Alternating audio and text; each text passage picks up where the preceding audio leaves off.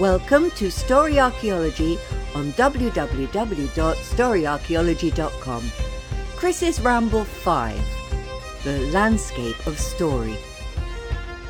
This ramble is a little different from my previous ones. For a start, it's going to be much hotter. I'll have to smother myself in sun cream, wear a hat at all times, even when I'm recording. Maybe? And yes, I always forget this bit. Take plenty of water. The scenery is different as well. I won't be walking amongst rumpled oaks grumpy in their winter state, or beneath the tangled leafless ash branches. I won't be tramping muddy hillsides, attempting to ignore relentless drizzle of a winter day in Leitrim. Look, I know, I'm stretching a metaphor too far as usual, but being on the other side of the world in Queensland, Australia, does lend a fresh perspective to everything. For a start, at night, I just cannot locate myself by the stars. Orion remains disturbingly upside down. By day, trees keep me alert. A willow, or what at first glance is a willow, is a wattle.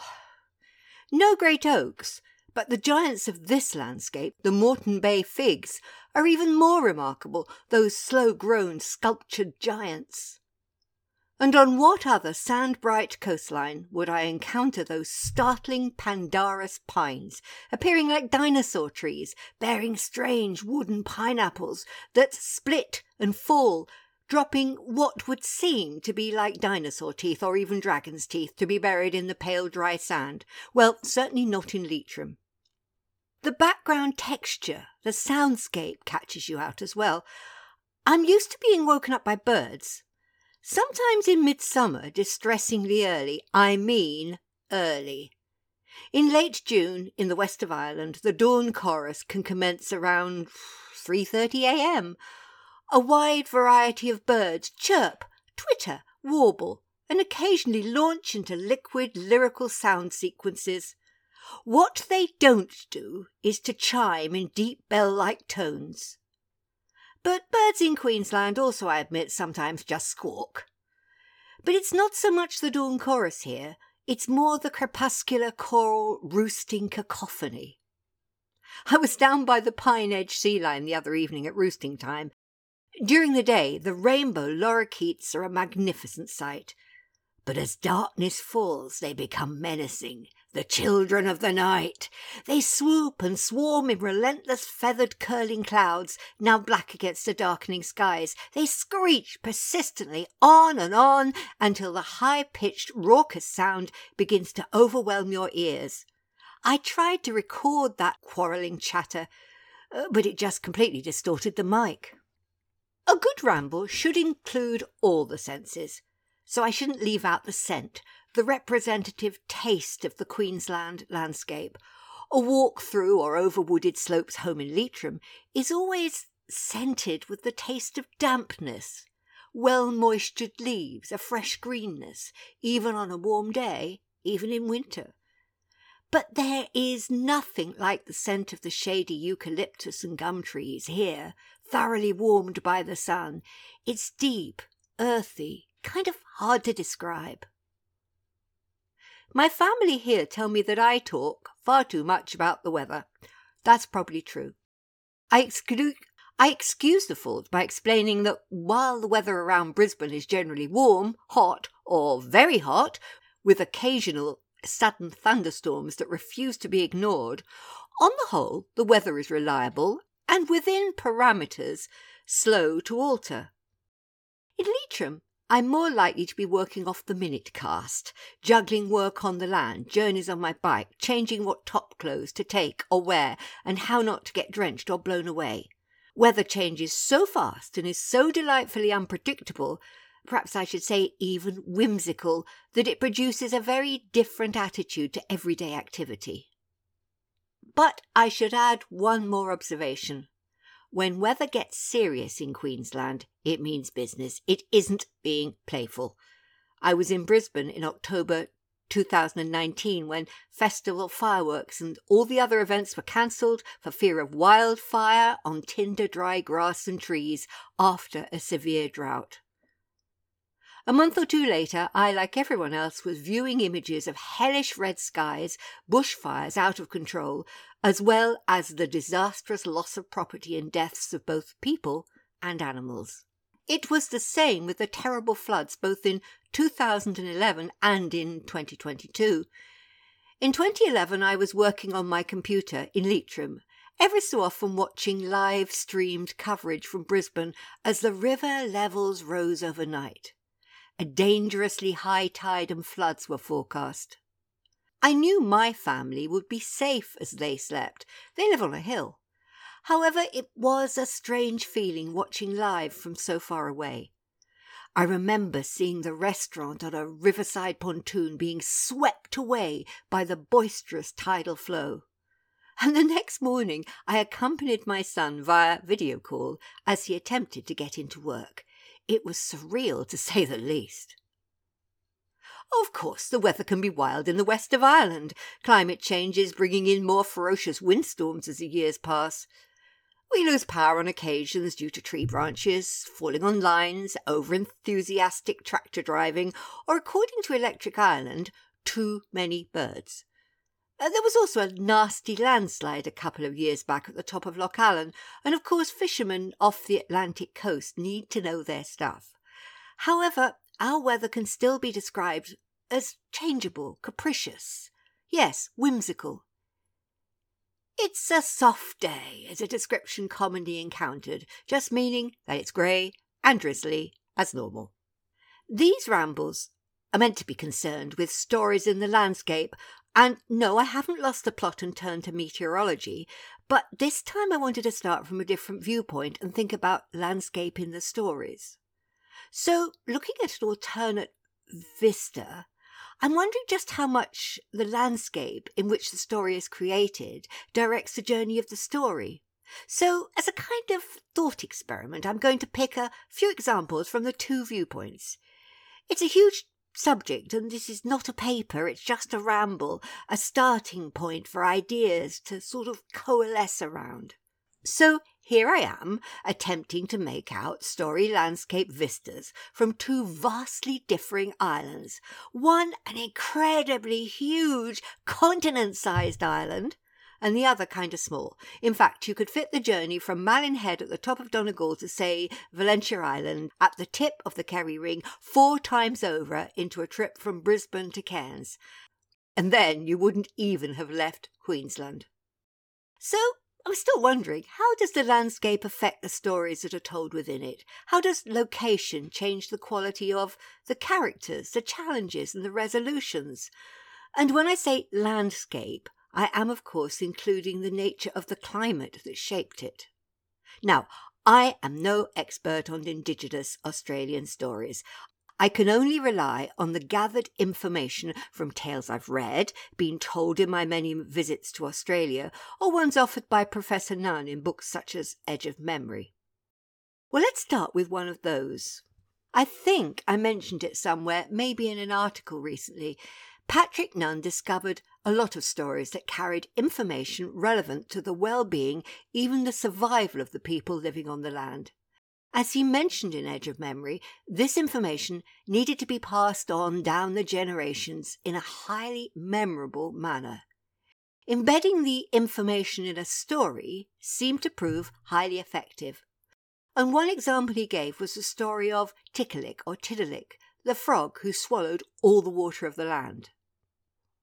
As Patrick explained, this story was designed to remind people that in extremis, knowing where to find a water-holding frog and knowing how to squeeze it might just save your life. Here in Ireland, we have a water-rich country. Now, I borrowed the basic story of Tiddalik to use with young children to emphasise the importance of the water cycle to the environment. The story is still carrying a message, but not the one it held originally, because the original story was location-specific. Oh, by the way, I always acknowledge its origin, and I very much doubt if the story ever gave rise to the princess who kisses a frog story either, and no, I'm not going to follow that brambly path for now. But while I am on the topic of water, Stories about the creation, protection, or destruction of watery places are going to be plentiful in any story cycle from any environment. And of course, river and lake origin stories abound everywhere. The Murray River in New South Wales, that's the longest river in Australia, is said to have been formed by an enormous fish, an enormous fish that appeared after a great earthquake. Yet the Barrow River, the second longest river in Ireland, was said to have been created by a meandering serpent, perhaps some kind of Péist. There are similar Australian stories about the creation of lakes as well. Take Crater Lakes, for instance. One story tells how two young men ignored the advice of the elders and so angered the Rainbow Serpent that it caused the earth to erupt, forming several deep lakes. Now, Patrick Nunn discusses the creation of these lakes and suggests they hold memories of a long-ago volcanic eruption. And Ireland is a watery place, as I said before. Rivers, lochs, pools, turlocks, streams, rivulets, rain, drizzle, muddy puddles. Water is everywhere and infuses everything. Watery places change with the weather, reflecting the sunlight and mirroring cloudscapes, completely altering the quality of the environment. It's no wonder that the old Irish stories often capture this quixotic changeability. Water, and in particular wells, in Ireland are limbic places. This also makes them kind of paradoxical. The well on Clothru's Isle is an island in a lake in a river. Shinnan's well is to be found at the bottom of the sea. It's kind of liminal, kind of paradoxical. Back in the Iron Age, possibly earlier, there's evidence that valuable items were sometimes placed into water, pools, wells, rivers. They were often broken or dismantled before their deposition, perhaps to represent their removal from the everyday world of action into another world of memory and magic. In Irish stories, pools, wells, rivers, lochs, even the open sea may well represent a portal to this other world of wonders and treasures. The Loughnashade trumpets from near Eamhain Mhacha in Armagh, dating from around one hundred B C, may be examples of this practice. Now, some of the earliest Irish stories pick up on this. Fergus Mac Léti uses the gift of his wonderful herbs, which he sticks in his ears, to collect treasures from lands under wave.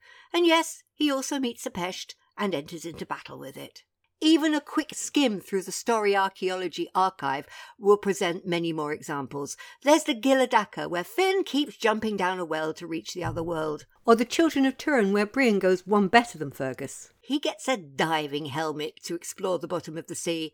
And then, of course, there are all the tales from the Imrava.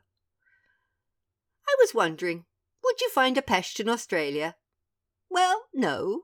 And yes, Indigenous Australian stories contain plenty of snakes. That's hardly surprising. Australia is home to at least ten of the most venomous snakes in the world. And yet, the Rainbow Serpent is not just a big snake. It's a world-shaping being, creating and changing the landscape. And come to think of it, the Péist is not just a worm, although it can appear as just that. Yet it can also be a world-shaping creature, becoming huge and monstrous, capable of causing madness. And as a worm, it also seems to be closely connected with conception and birth. Look at the conception of the second Eadine in the Tokmak Eadna, or many of the Rev Skelter of the Torn. Sometimes, though, there are just no comparisons to be made.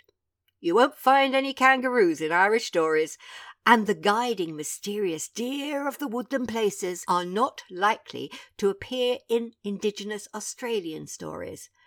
There are other animals undertaking those roles, perhaps the emu. Now, I would be surprised to meet one of them in Leitrim, although some years ago when ostrich meat became a thing for a while, it might have been possible to have encountered an ostrich on the road. And how can I possibly compare my favourite places?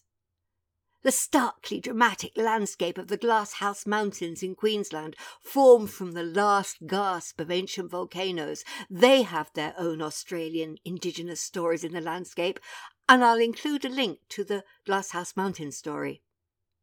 Or there's my own hill, the one on which I live, in Leitrim, Shebeg, the small fairy hill, a soft hill topped by an ancient cairn that carries its own stories, including one describing it as the burial site of Finn himself. I can include the link to this old story as well. So every hill is a hollow hill, and every well a source. Every landscape tells its own story, and each story reflects the landscape that tells it. And yet there is still something other about the Irish stories.